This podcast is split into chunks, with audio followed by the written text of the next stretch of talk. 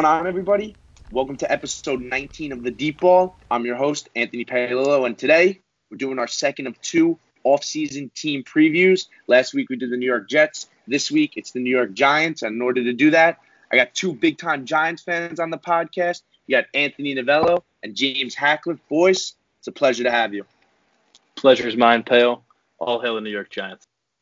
Yeah, man. Thanks for having me. I'm a big fan of the podcast, and I'm just happy to be here.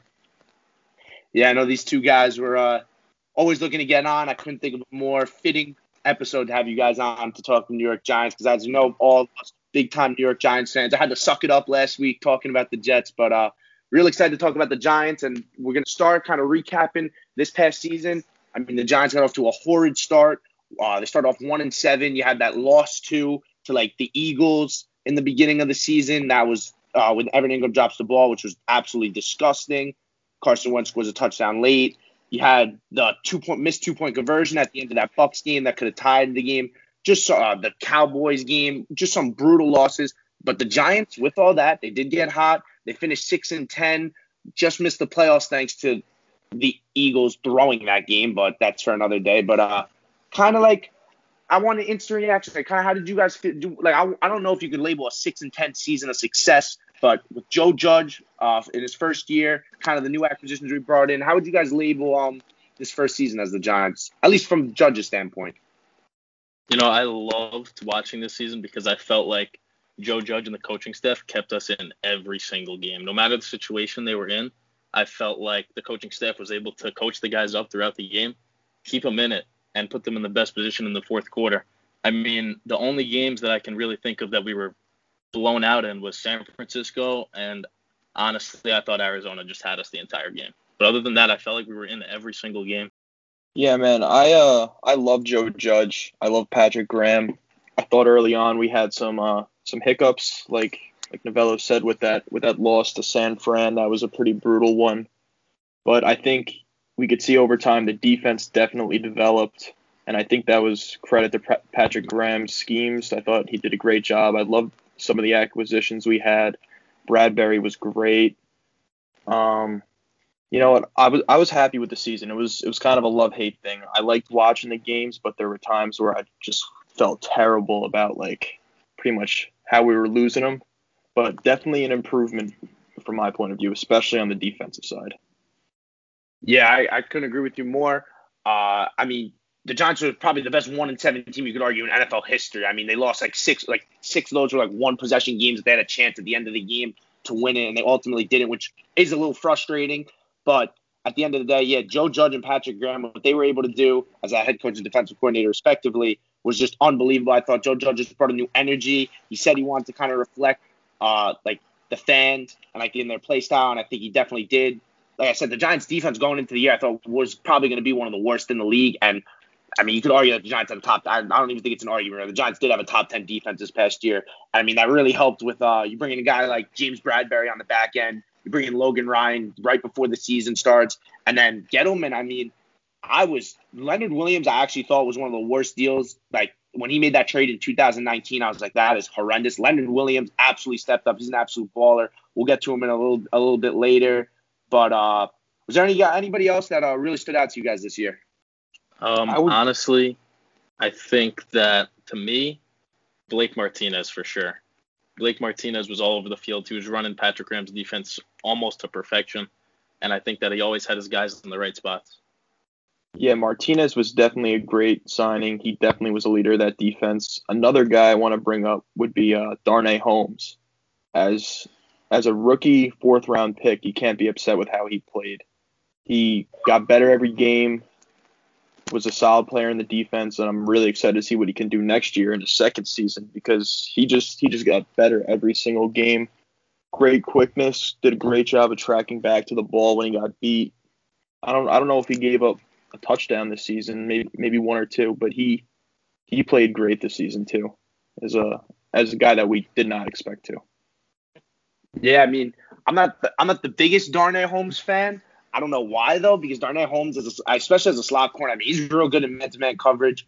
Uh, I mean, another rookie I'll kind of shout out, Xavier McKinney. I know he was hurt in the beginning of the year, but he came on, really came into his own at the end of the year. Definitely think you have something special brewing with him. another guy like towards the end of the year, Andrew Thomas, I thought he had definitely a tough year, but I think towards the end of the year, I remember specifically that game that they played the Browns. It was an ugly game, but he handled Myles Garrett pretty well.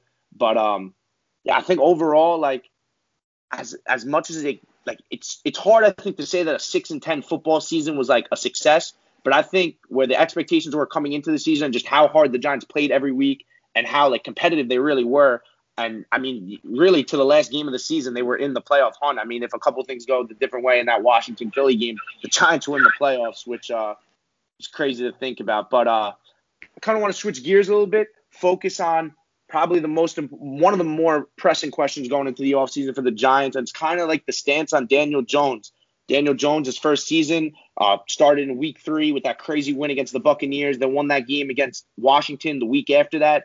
And then it was kind of a little up and down with Daniel Jones. Had a couple real good games, but this year it kind of seemed like I think you could say that Daniel Jones did take a step back. He was a little better protecting the football, especially towards the end of the year. But uh, I'm curious to see where you guys stand on there. How do you feel about Daniel Jones after year two? With Danny, there's there's a lot of questions for sure, but for me, I still have some faith, and there's a couple reasons behind that. Two years in the league, two offensive coordinators, got sacked almost as much as anybody in the league, got pressured as much as anybody in the league. A lot of big drops by guys who who you're supposed to trust, like Engram. Um, lost Saquon for the whole year. He didn't have his best skill guy to go to. He has plenty to work on. Like you said, I really I think he did a lot better job of protecting the ball. Didn't really fumble too much this year, he he kind of took a step back with the interceptions, I think. But I think I think he got better as the season went on. Um, but with with Danny, I don't know. I don't know if he's the future or not, but he still's got he still has this whole year ahead of him, especially since Gettleman's back, the whole coaching staff's back. I'm excited to see what he can do if we bring in some guys, bring in some old linemen, bring in some more skills maybe that he could kind of build a relationship with and just go through Jason Garrett's system for a second year. Yeah, no doubt about it. I think that one thing about him that people don't really notice, especially like people who aren't Giants fans, is how tough the guy is. The guy is getting hit every single game, multiple times. Hit low, hit high, gets tackled. He runs, he gets hit hard by safeties, linebackers, everybody. And I think that another thing, I know he's thrown 10 interceptions, I think, this season, but I think that three of them came from Evan Engram tip balls and drops. I have one against Week 17 versus Dallas. Then I got one versus Week 7 versus the Eagles. And then I have Week 2 versus Chicago. He just fell down on like a stick route. And then there was just a safety right next to him. Ended up picking the ball off. It was supposed to be a whip route. He ended up uh, falling down, trying to break out. And then I think it might have been Eddie Jackson. One of the safeties came down, picked it off. I just think when you're Evan Engram, apparently a Pro Bowl tight end, three of your quarterback's interceptions are basically all over your hands, and I, I don't think that's acceptable for someone of his uh, status in the league. Yeah, I'm I'm right with you. I think that with Dan, like Daniel Jones' supporting cast, especially this year, was yeah, I, I don't want to say non-existent because like I think that's like a little too harsh, but I mean they didn't they didn't help him. I mean, like you said, Evan Engram somehow was a Pro Bowl tight end. I think Evan Engram like drops and like caused interceptions. Like like there was like some advanced stat or something, but he led the league in it and like like drops plus like caused interception, something like that. It's just like you got to help the guy out. Like, he's a young quarterback, Daniel Jones. Daniel Jones, like he, he, can make plays with his legs. We've seen it happen before, but like for the most part, I don't think Daniel Daniel Jones, at least yet, hasn't like developed the ability to kind of like be able to put an offense on his back and just straight up carry an offense. So I, you do need some help sometimes on the outside, and especially their offensive line too. I mean, Daniel Jones in only 14 games this year was sacked 45 times. Like that's just absurd. I think some of those, I think you could kind of say maybe they're on Daniel Jones. He does. I think the one problem with him is I think he gets stuck a little bit too much on his first read. He doesn't get through his whole progression. But at the end of the day, he's still he's still a young quarterback. He's still developing. And like Hackliff, you also mentioned that um I mean two offensive coordinators in two years definitely doesn't help. So I think as much as like Jason Garrett, maybe the offense looked a little simple in his first year. Maybe, and I'm hoping with more of an offseason, they could take that next step. I think also too something I definitely want to mention was that like Daniel Jones' rookie year, people are like, oh, he had much better stats. Like he regressed like crazy, but like his rookie year, the Giants were basically playing meaningless games and they were playing catch up in all those games because their defense sucked. So like you kind of like your quarterback stats are kind of get going to be like a little inflated. But like this year, the Giants are in a lot of close games. Like you, the Giants were playing to their strength of their team, which was their defense. And so like without like like with like trying to win these games that you're a lot more competitive and your stats like aren't good. Like you're not gonna put up a lot of garbage time numbers. You know what I'm saying? I agree with that for sure. I mean, Danny in his first year, the Giants were pretty much out of it the entire time, and this this year they were in a lot of close games, so they weren't taking as many crazy deep shots. It's a, also a different scheme that that he was playing in. Um, you know, I he does have to be better, but I agree with you that he didn't regress as much as people are saying. Like it was a completely different season, a different situation. Again, you don't have Saquon Barkley, so there were a lot of changes going on that he had, he had to get ready for. And um, I don't think he regressed too much, but I, he most certainly didn't get better. Mm-hmm. I think that like two things that I think he's definitely gotten better at from his first year pocket awareness and ball security because I've seen him move around in the pocket, kind of manage through it, make deep throws down the field. I can think of one right now, the deep pass to Darius Slayton versus the Steelers.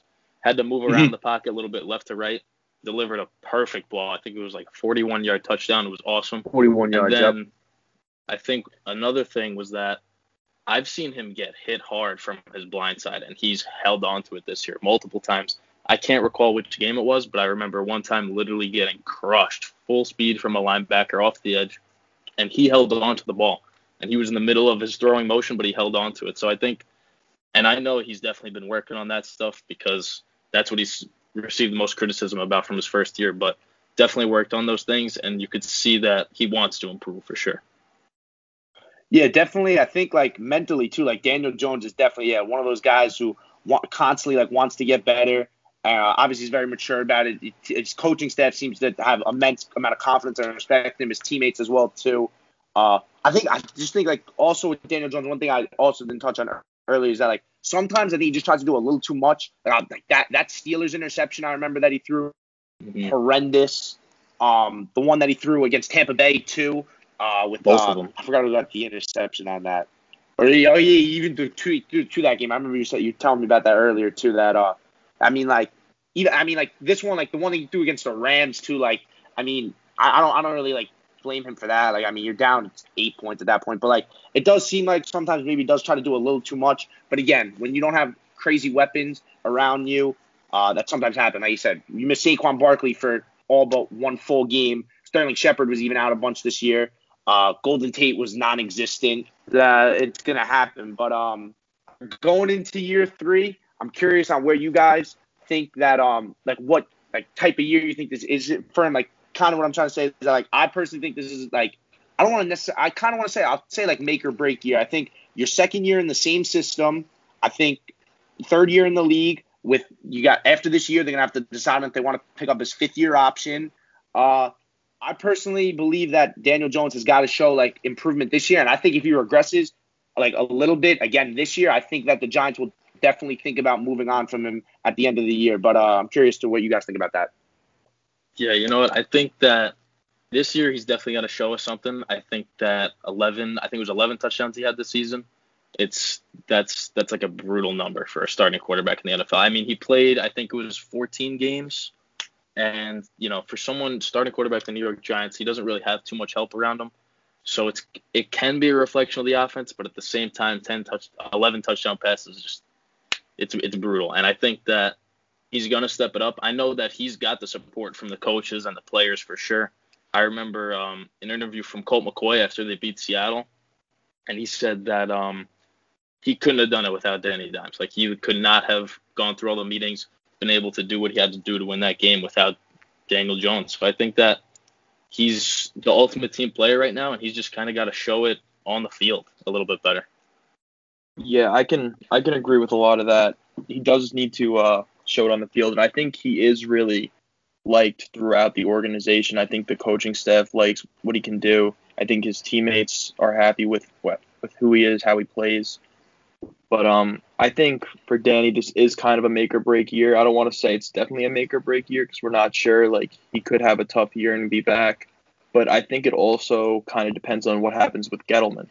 Because if the Giants have a mm-hmm. bad season again and Gettleman's gone and fired, he's the main guy who had the faith in Danny. He brought Danny in. And if a new GM comes in and says, "Look, like I like the st- the staff we have, I like a lot of the players that we have, but I think the main problem you guys have was Danny. He could be gone." So I think it kind of it, it a lot of it depends on Gettleman, but you know it comes down to if Danny's going to play well. Because if the Giants are bad and Danny plays bad and Gettleman's gone, that's that's a lot of that is on Danny. So he he needs to go out there and step it up. But we're gonna look at some stuff about who we think we're gonna get in the offseason, who we think we're gonna get in the draft later, and I think that'll definitely help him out because I think they're gonna try to get him some skill guys. Gettleman has mentioned they're trying to get him some skill guys, and you know, yeah, second year in the system, we'll see how he does next year. I'm I'm rooting for him. Yeah, I'm definitely rooting for Daniel Jones. I know he gets a tough. I mean, ever since really the day he got drafted, I mean, he's always had an uphill battle, kind of like with New York sports fans. But I've I've been on Daniel Jones since day one, and yeah, I just want to support the guy, and I, I hope I hope he really does like kind of break out this year. But I'm with you too. I think his job is a little dependent on Gettleman. Obviously, Gettleman stuck his neck out for him. I think if Jones doesn't have a good year, I think Gettleman's probably on the chopping block. And if a new GM comes in, I definitely think he probably wants to bring in his own quarterback. But uh, that's kind of going to bring us to uh, our next part of the show, and kind of like with Gettleman's job on the line, basically, I think you could safely say that Gettleman his seat's pretty warm right now. I think if he doesn't have a great offseason and the Giants have another losing season, there's a very good chance that he doesn't return as the general manager. I think the biggest decision right now for Dave Gettleman is what he wants to do with the two star defensive linemen that the Giants have in Leonard Williams and Dalvin Tomlinson. I mean, guys who maybe aren't as flashy. I mean, Leonard Williams, I think a lot more flashy. Got led the Giants in sacks. First Giant, like I mean, Marcus Golden did have 10 sacks last year actually, so that's not what you call. But uh, I mean, it seemed like Leonard Williams was the most dominant defensive lineman we've had in like the past like five six years. Um, and Dalvin Tomlinson's just so underrated too, where he's like he's like the captain of the team. He's one of the best guys in the locker room. Uh, want to get uh, like a second round pick. He's been here for all four years. Almost probably started every single game he's played. But um, I mean, they're both defensive linemen. The Giants don't have a ton of cap space. I'm curious to think uh, to see where do you guys stand on Leonard Williams. I'll, actually, Leonard Williams and, Dalvin Thomas. I'll, I'll, start actually first with this one. Uh, I think I personally want to see the Giants bring Leonard Williams back. Definitely, I think Leonard Williams a former sixth overall pick in the draft. Uh, since he came to New York, it seems like he kind of had a career revival. Patrick Graham knows how to use him very well, so I think you're going to have to pony up some money for Leonard Williams. But I definitely think it's worth it. And I'm I'm kind of torn on Dalvin Tomlinson too because I think if you bring back both of them, you can't really go get a receiver in free agency. But like I think if the price is right, you definitely bring back Tomlinson. But the one thing I'll say too is Tomlinson isn't like really your three down lineman. He's more of a run stopping lineman. And you did just draft Dexter Lawrence, who you kind of hope like you might have to pay in the future too, and you kind of hope can like emerge into like maybe even a better player that Tomlinson was. So then it's like you're already investing heavily in the D line. So I think I think it's a bad precedent to set though, like not like letting a captain walk out of your building because like I said, Tomlinson was just there was a captain this past year. But if I, I like I definitely think the Giants should um bring back Williams. I think they should try as hard as they can to bring back Tomlinson. But uh, I'm curious to see what you guys think about that. Yeah, I I think Leonard Williams is a must resign, and in a perfect world, we would get both of them back because I love Dalvin Tomlinson too. But Leonard Williams is a star in this league, and that's I, I don't really think there's other way any other way around it. He had one of the best seasons as a defensive end last year. 11 and a half sacks from a guy who's an interior pass rusher. He's not coming off the edge really. He made some huge plays, especially in that Seattle game. He mm-hmm. basically mm-hmm. won us that game with his play.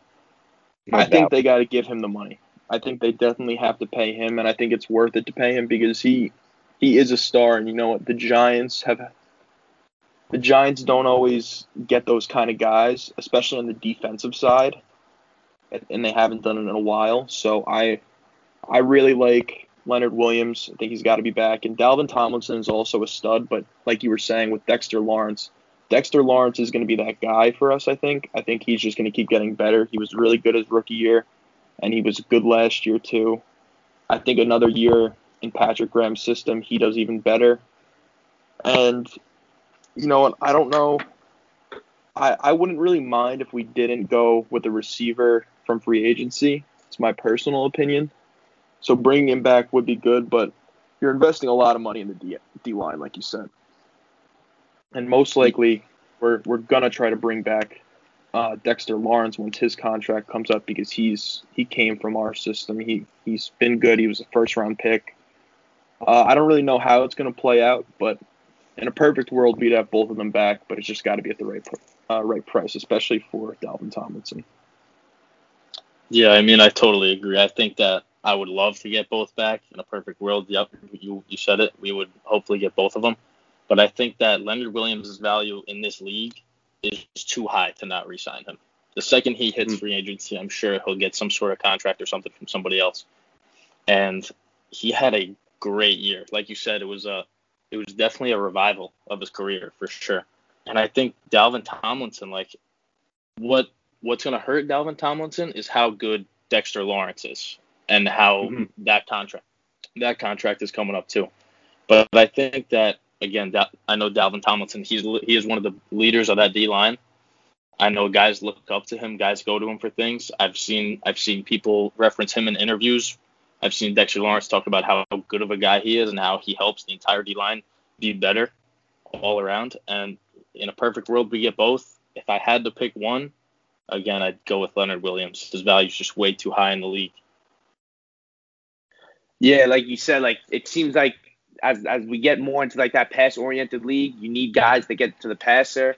And I guess Dalvin Tomlinson, like he's more of that run stuffing guy. He only played 55% of snaps last year too, so it's like to invest like 10 million, which is probably you could say like a good price for Dalvin Tomlinson, is a little steep, especially with the Giants' current cap situation.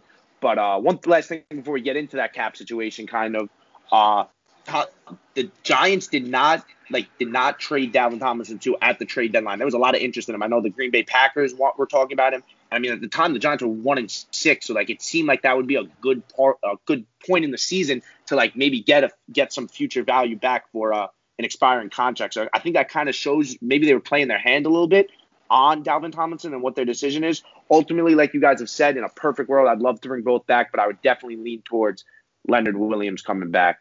But uh, in just, order to even bring Leonard Williams, thing, yeah, go quick for thing.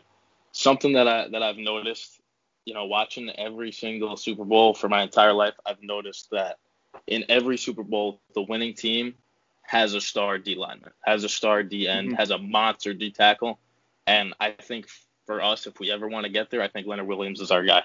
But yeah, sorry to cut you off, but go ahead. No, that's no. I mean, that's perfectly fine. Listen, he's got the pedigree. It's not like Leonard Williams was like this undrafted free agent who I just maybe like caught some fire. I mean, Leonard Williams was a top 10 pick. And in that draft, you could argue that Leonard Williams was the most talented guy in that draft. And he fell to the Jets just out of like other teams, like uh, picking on like their positional needs. But uh, listen, in order to bring back Williams, probably going to cost 17, 18 million dollars at least. So, and the Giants only have about nine million dollars in cap space. They did just cut Golden Tate and David Mayo to clear up a lot of that space, which um I think those are both justified. I think Golden Tate was one of the worst signings Gettleman's made in his tenure.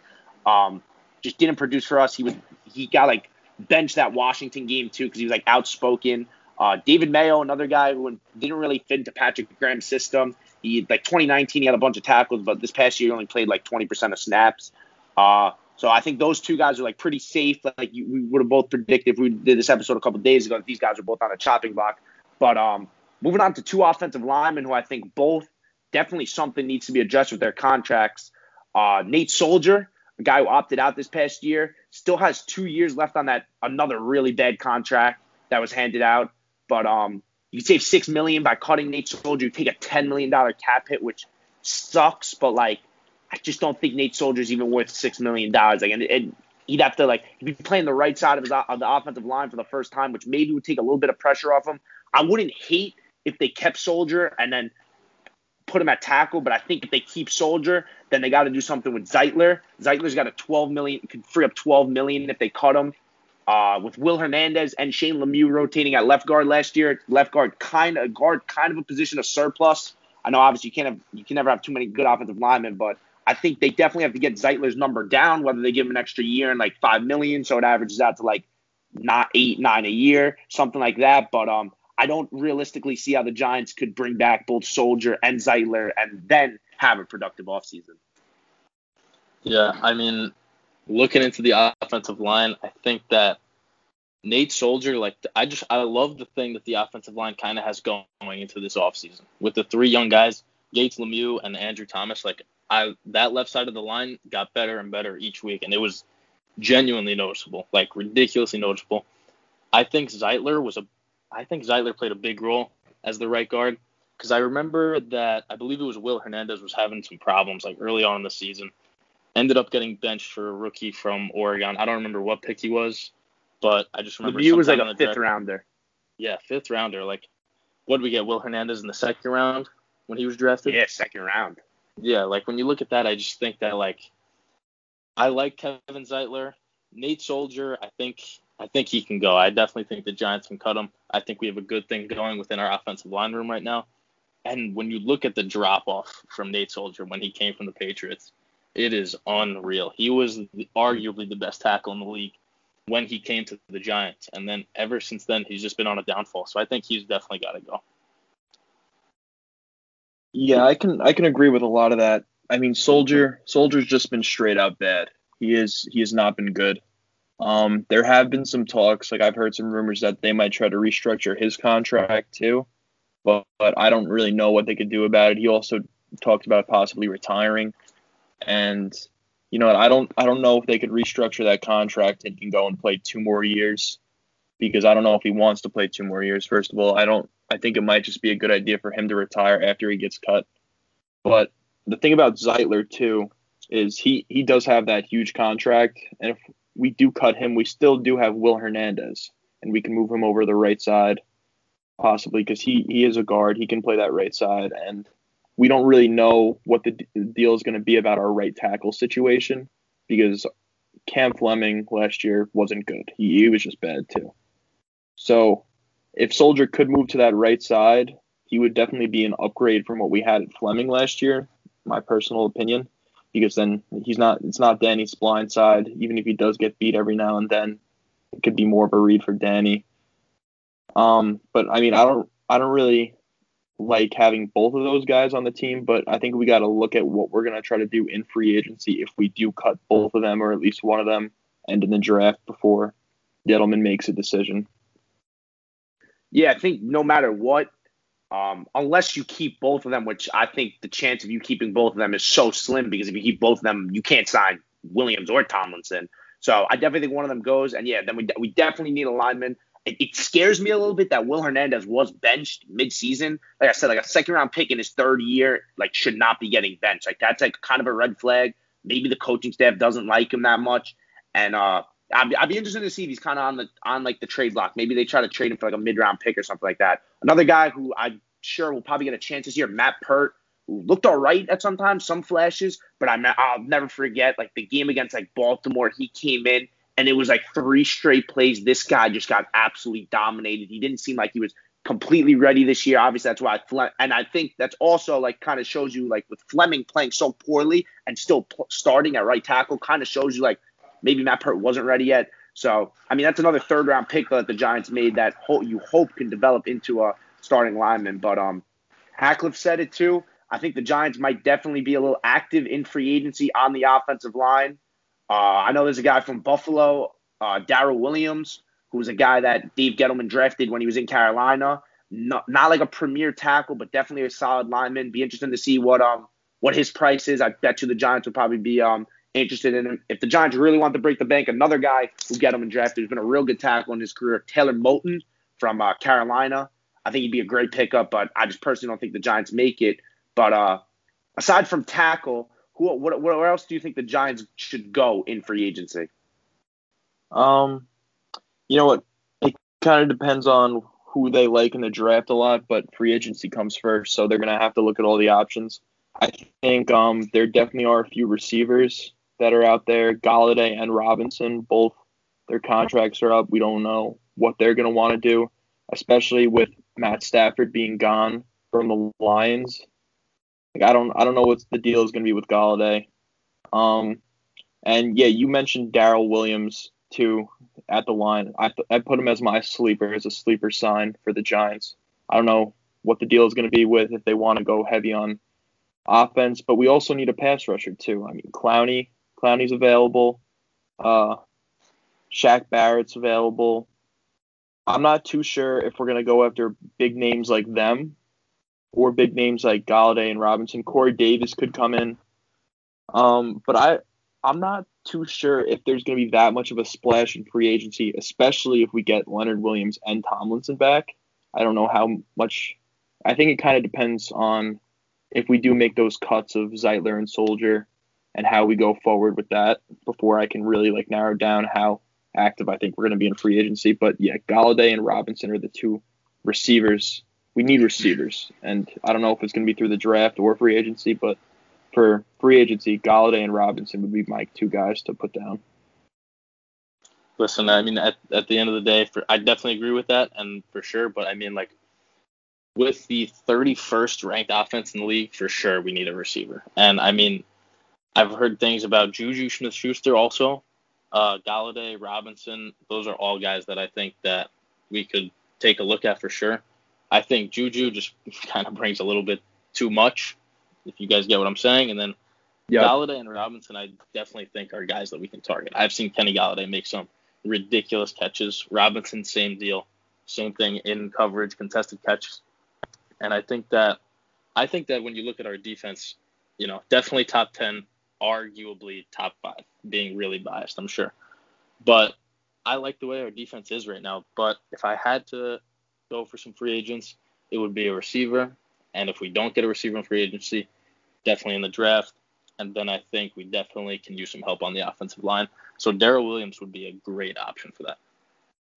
Yeah, um, I was I was also saying like with edge with their edge rusher like potentially with the Giants could go after. I think it's kind of um interesting with um like they get two guys who got hurt last year, both former third round picks back to back years, Lorenzo Carter and Oshane Ximines. I mean, these are guys again that you're drafting like you're like investing pretty good draft capital in, and like, you hope that they could like emerge into a starting role. So I think like if the, like, I mean in my ideal world, obviously I'd love the Giants to go try to make a play on one of these big name free agents in like either a Kenny Golladay receiver or like a um Leonard Floyd or uh Shaq Barrett at edge rusher. But like I think I'd be okay if the Giants brought back Leonard Williams, even brought back Dalvin Tomlinson, and then kind of like went um went like a little cheaper at one of those positions. Like, yeah, maybe bring maybe bring in uh, Daryl Williams, and then yeah, maybe like take a flyer on an edge rusher.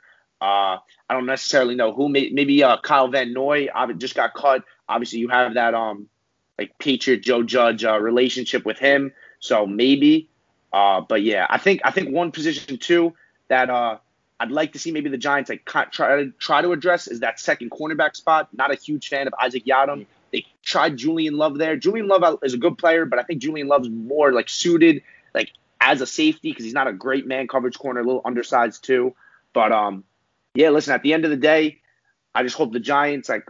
I, I just hope they're not sleepers in free agency. Like, I hope they just don't let this chance to like because I think the Giants do have a little bit of a window here where they can go on a run in the NFC in the NFC East at least because the NFC East is wide open. So I just hope the Giants and I hope they give um like Daniel Jones a chance really to succeed, whether it's either signing one of those free agents like Robinson or and Golladay, those true number one receivers, or do it through the draft, which we'll go into right now and kind of discuss. Uh, I'll start with you first, Novello. Uh, who's your ideal pick for the Giants at number 11? Jaylen Waddle. Jaylen Waddle, all the way for sure. I think that I just watched some highlights today. I think he's just too explosive. I really, I'm praying that he's there at 11. I think that he could really help out this offense similar to the way that Odell helped out the offense back in the day when he got drafted. I think that this is an offense that needs a spark, something flashy, something fast, and I think that Jaylen Waddle gets that done perfectly. Hat, you in agreement? Yeah, I like Waddle a lot. I mean, we have to see what happens with free agency. If we sign a guy like Golladay, I don't think they're going to go receiver personally because we mm-hmm. still have Sterling Shepard and we still have uh, Slayton. So I don't know what I kind of have to wait to see how free agency goes, but for sure, I think Jaylen Waddle can be a star in this league. DeVonta Smith just won the Heisman, and pretty much most of almost every game that Waddle and Smith played together, Waddle had the better numbers. So mm-hmm. he he has some questions about him because of his injury, but I just think we've seen so much from him at Alabama. He's an absolute stud in every game that he plays. Some other guys that I like though too. I mean, Ja'Marr Chase didn't play last year, but he was one of the best receivers in college football with uh, Joe Burrow at LSU the year before. And then offensive line wise, there's Penei Sewell and then Slater's good too. So I, I kind of want to see how free agency goes before I kind of mark down my guy. But there's a lot of talent. There's like a lot of talent early on. And I think three quarterbacks are going to go in the top 10.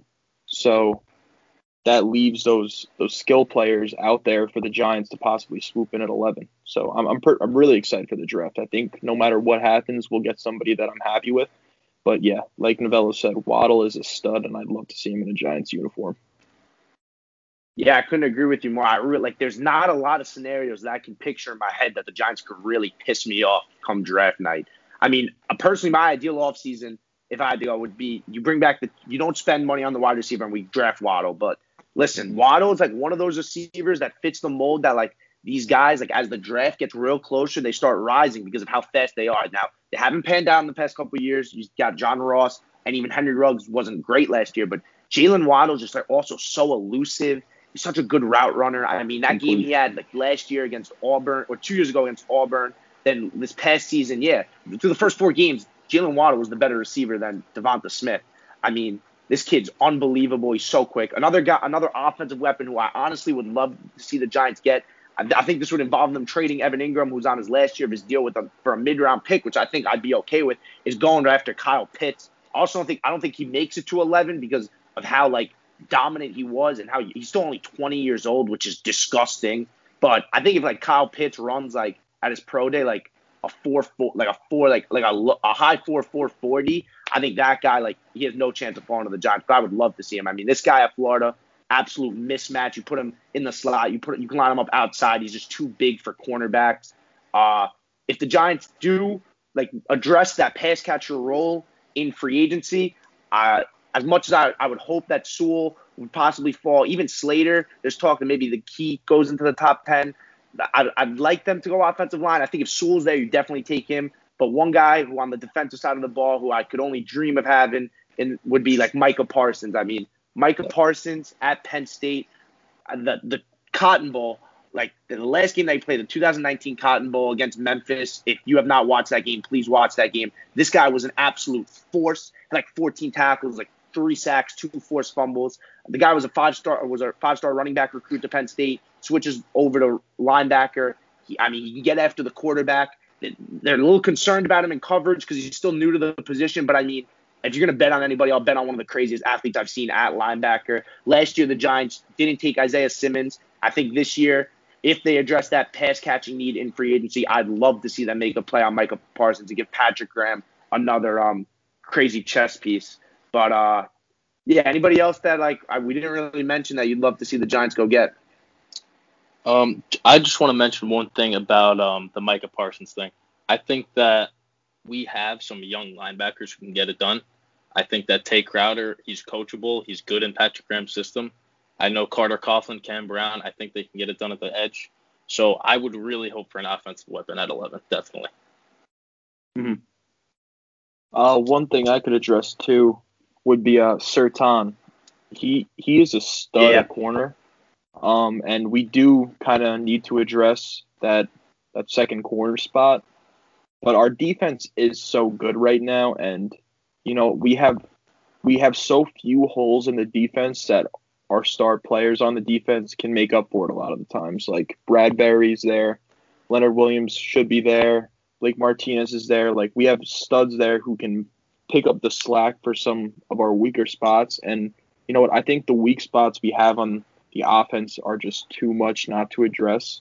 So I think offensive line or receivers pretty much the main way to go. But if we were to go defense, Surtain and Parsons, that's still you can't be unhappy with those two guys. Yeah, I mean those guys, like you said, Surtain, obviously, uh, dad was in the NFL. I mean, this is star guys, unbelievable. Played in the best conference too in football. So I mean, that guy's battle tested. So uh, kind of wrap up like the roster construction and acquisitions, I'll start. I'll start first. Like kind of like our ideal free agency. I think then I think we're kind of in a consensus, but I just want to make sure here. I think that they definitely should bring back Leonard Williams. I think you try to make a play on Dalvin Tomlinson. I think if the Giants brought back Leonard Williams and Dalvin Tomlinson, added a piece on their offensive line, and then drafted Jaylen Waddle, like I'd actually like that that would be abs- that'd be my ideal world. That'd be my That's utopia. the perfect world. That's the Yeah. perfect world right there. Yeah, I, But, I uh, listen. couldn't agree with you better. We couldn't agree with you more, Pale. That's spot on. I mean, but unfortunately, we just don't live in a perfect world. I mean, like, like, I- like I, just, I I feel like it seems so simple. Like, like it seems simple. It's just not simple, which sucks, man. Like, like, listen, I just hope, I hope at the end of the day, Dave Gettleman can get the job done and prove that, um, he what's it called, prove that he's uh able to keep his job as the GM because I think that uh this offseason's huge for him. I think kind of kind of bringing us into our 2021 expectations. I think that when Joe Judge was hired this past last year, uh, I was kind of like I wasn't expecting the Giants to take that immediate leap as a playoff team, and I always think it's like that second year in a system with an offense and a second year under a head coach is when the team really starts to flourish. So I was like, I just want to see some bright spots from the Giants. I want to see them compete in every game, and that's honestly exactly what I saw. I saw the team every week come out, thought they had a chance in every single game. They were the talent was just not even on even side of the field. They were always facing an uphill battle with that. But um, I mean, they fought, man. They, some of the guys had phenomenal seasons, and for 2021, I just hope it stays that way. And I really hope the Giants take this next step, especially in the NFC East. That's so wide open. I mean, Washington doesn't know what they're doing at quarterback. They just cut Alex Mhm. Smith. Dallas had a bunch of injuries. Dallas has a ton of terrible contracts, and Dak Prescott's a pending free agent. Philadelphia's a mess. I'm, I wouldn't be worried about Philadelphia for a while. I mean, and the football gods are going to curse them too after they threw that game, if you ask me. But um, For sure. yeah, I hope I hope we see a healthy Saquon this year and strides from Daniel Jones in the right direction. And uh, yeah, I really truly believe in 2021 that the Giants can make a divisional push. I mean, I Yeah. I'm really excited to see how the Giants do next year. Mhm. I'm really excited to see Saquon back. I'm really excited to see Daniel Jones and and assist him for the second year. Um, I don't. I just I can only see us really getting better from this year. I don't really understand how we could get worse. I think Mhm. just the team as a whole really bought into Joe Judge, Joe Judge's uh, mindset and his theory. I think he's a great fit for New York. I love the guy, and I'm I just really think all we can do is get better. If we re-sign Tomlinson and Williams for sure, we're pretty much keeping that same defense. We're pretty much keeping the same offense, and we got rid of the guys that we don't want. You know, we got the draft's big, free agency's big, but I'm I'm really excited to see what happens next year. I think the NFC East is wide open, and I think the Giants. I'm I'm usually I usually try to play it smart and say like I don't know. I don't think the Giants are going to be a playoff team and go against my bias, no matter how much I love this team. But I think next year really could be the year that we squeeze in at least at a wild card spot or even win the division. For sure. I mean, when you look at the NFC East, the Eagles are a dumpster fire. Washington's Washington, and then I mean Dallas, they're they're all right, but I think that Dallas is really our only competitor in the division. Looking on from there, I'm praying that Danny Dimes has a good season. I'm rooting for the guy. I think he's tough. I think he's a great leader. Saquon, I want him to run all over the place on that young left offensive side of the line. And I think that we bring another offensive lineman, we could really be a running team. Our offense can be based around the run, play action. And I think that the defense is doing their thing. I think that Patrick Graham has got that defense moving around really well, flying around, making plays. I, I can't see the defense going down. I like the defense. I love what they're doing. Offense, praying for improvement. We need a weapon, and I'm with Hackliff on this one. I think at least a wild card is my expectation for the Giants in 2021. And one last thing, little wild card. Desmond Trufant did just get released. Just putting it out there. Desmond Trufant definitely would be uh, an interesting like take at like second cornerback. He fit well in Patrick Graham's system too. But uh, yeah, I'm, I'm with you. I also want to see the, the offense be a little more creative. Uh, I think the Giants' offense was very basic this year, and yeah, maybe that is because it's the first year in a system that there was no offseason. Uh, you were missing your star running back in Saquon Barkley. You didn't really have a star like a stud receiver. So I think that I think that'll come. I have faith at least that that will come. Jason Garrett, it also was his first year that he was really calling plays in a while. So uh, I think it's a big offseason for Jason Garrett. I think when Jason Garrett took the Giants' job last year, I was like, we might lose Jason Garrett in a couple years because with the Giants, like with a young quarterback in Jones, then you have Saquon, Engram. Uh, like maybe he flourishes so well and like he takes a head coaching job somewhere, especially if Daniel Jones develops well, then it's like everybody's looking for a coach to mentor a young quarterback. But um, I mean, if Jason Garrett doesn't have a good year, I don't see how Jason Garrett stays for year three. So mm-hmm. I, I really want to see the offense take some strides. And like I said, just keep the defense rolling. I know I, I don't have it right in front of me. I didn't write it down either. But uh, the Giants' schedule, I know, especially their home schedule, is like really it, yeah. weak this year. I know I that like right obviously here. all those all those three games in the East are winnable. Then they play uh, at home. I think they play the Panthers, the Falcons in that division, which are are weak. Then you have the um the Raiders and the Broncos. So I mean, like, listen, those four teams are like solid, but like if we're gonna be a playoff team, which we all hope we are, I mean, those are must win games at home. So with the with those four games and the three division games, I mean, you could realistically say the Giants like in seven of their eight home games only like should watch them. I'm not gonna say they should be favorites in those games, but like they should be real like they should win those games if they want to be a playoff team. So I think that does help them a little bit. But um yeah, man, I'm just hoping for the Giants. It was it was it was a lot more fun this past year watching the Giants games than it has in the years past. Just knowing 100%. that like, especially even though like even though they were only six and ten, like they were six and ten. I mean, it always it was crazy with the NFC East this year too. I like the Giants were technically like never out of the playoff push, but um even even like playoffs aside, like it was just like that, that's like the one thing where like Jet fans like I mean they watched 12 blowouts this year like that's that sucks and like every every single Sunday you turn on the TV your team gets blown out but like, like you know what I mean? You wait all week to watch the Giants, and they give you a good 60 minutes for the most part. There were some hiccups, like you said earlier, the San Francisco game, even the Arizona game, they got dominated in. Uh, the Browns game on Sunday night was also tough, but um, yeah, I think there's big things in store for the future, and I think the Giants are going to be. I think like like I said, they they do the right things in the offseason. If Gettleman does, I think the Giants are gonna be a popular like sleeper team that a lot of people are gonna um pounce on, even like betting wise too. I think like the Giants like I don't I don't see how the Giants going into um the season couldn't have like pretty good value on whatever their odds are to win either the division or the Super Bowl. But uh, one thing I want to also discuss before we move on to our final topic, development. I think I think you're ruling out um Washington too easily, man. Washington did try to make a play on Matt Stafford. I think if Washington would have traded for Stafford, mm-hmm. I think Washington could honestly. If, I think Washington figures out their quarterback situation, they could be pretty dangerous. Listen, I think Washington, like I said, Washington, I think it's Washington. I think Ron Rivera had a really good year. He coached them up pretty well. They did win the division, even though we beat them twice. Maybe I'm just a little salty about that. But, you know, I think that if they can figure out a quarterback situation, who knows? But I think I think we beat them in both those games for sure. No, that's true. That's true. Listen, we did handle Washington, so it's not like, you know what I mean? They, yeah, they might have made the playoffs, but I mean, again, we're 4 0 against them in the last two years. But, uh, moving on to some other league news that's going to kind of wrap up our Giants um, recap.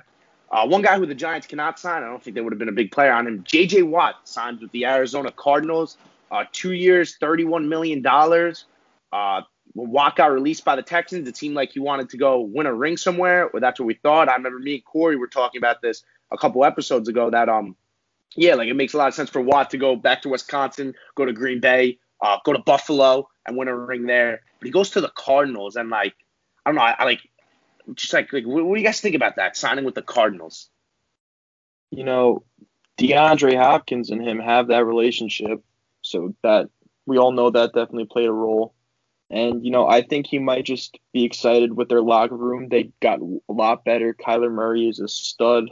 That offense is just getting better and better. You know, I think that defense is solid, but you bring in a star like J.J. Watt, anything's possible with that team. They're in a tough division out there, but J.J. Watt's a beast, and I, I think he I think he made a good decision. I like the Cardinals a lot. I'm a big fan of Kyler. I'm a big fan of D Hop, Larry Fitzgerald. I want to see him make another playoff push. Um, but yeah, it did come as kind of a surprise. I wasn't sure how the how he was going to handle it if he was going to go to Green Bay. I know Green Bay was definitely they were, he was my uh, I, I thought he was going to Green Bay. Like I thought that was the most likely situation. It was kind of a shocker for Arizona, but I always kept it in the back of my mind. I mean, him and DeAndre Hopkins have that relationship, and I'm really excited to see what JJ Watt can do on a younger team that has playoff aspirations. Like he's off at Texans right now, which is a dumpster fire. And I'm a big JJ Watt fan, so I'm happy for the guy. I'm happy to see what he can do. I think that when you look at J.J. Watt, you know this is a great signing for the Cardinals all around. He's he's going to be in your community. He's going to be doing things for the community. He's going to be great in the locker room. He's a great football player, and I think that when you look at the Texans, like the reason for the release, like I just think when you look at the Texans over the past couple of years, they've made the playoffs. They have. They've made a little run here and there, but that's kind of where their cap was.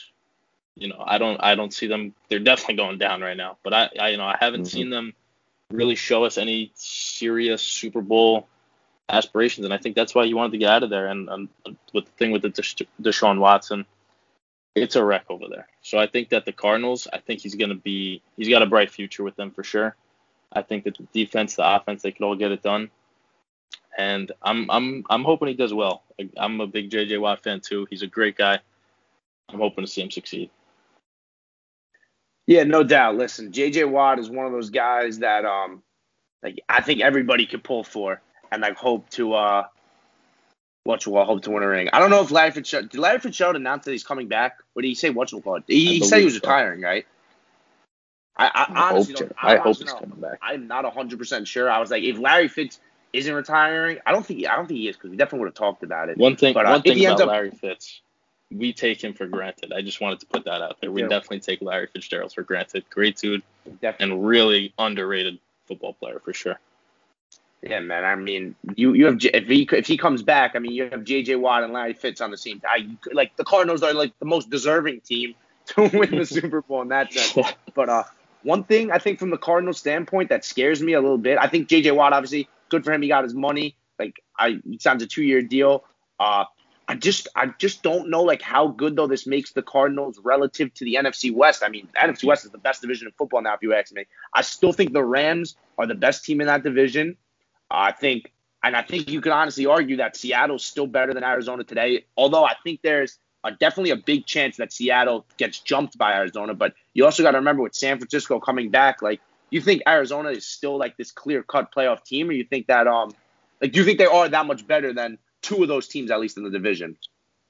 I, I think that the NFC East is a toss up. I think I'm NFC East, NFC West. I think it's a toss up. I think all four of those teams are good. They all play good, tough football. It's a, it's literally the best division in football, as you said. I don't think they're gonna have it easy, but if I had to pick somebody, I'm also I'm gonna go with the Cardinals. That's a bold statement right there. Bold I mean, statement. I think the Rams are the clear cut best team. I love Matt Stafford.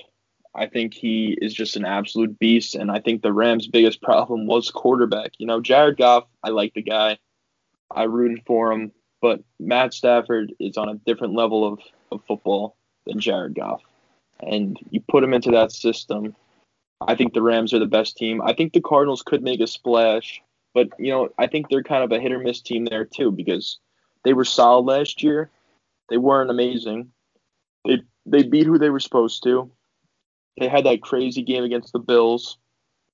But I, I'm rooting for the Cardinals you can't find a guy in the league who doesn't like Larry Fitz or um, J.J. Watt. So I think a lot of people are going to be pulling for the Cardinals, but I would put the Rams up there, and I probably would put the Cardinals second in a squeeze over Seattle. But Seattle could get jumped, and I think Seattle has a chance of being the worst team in that division.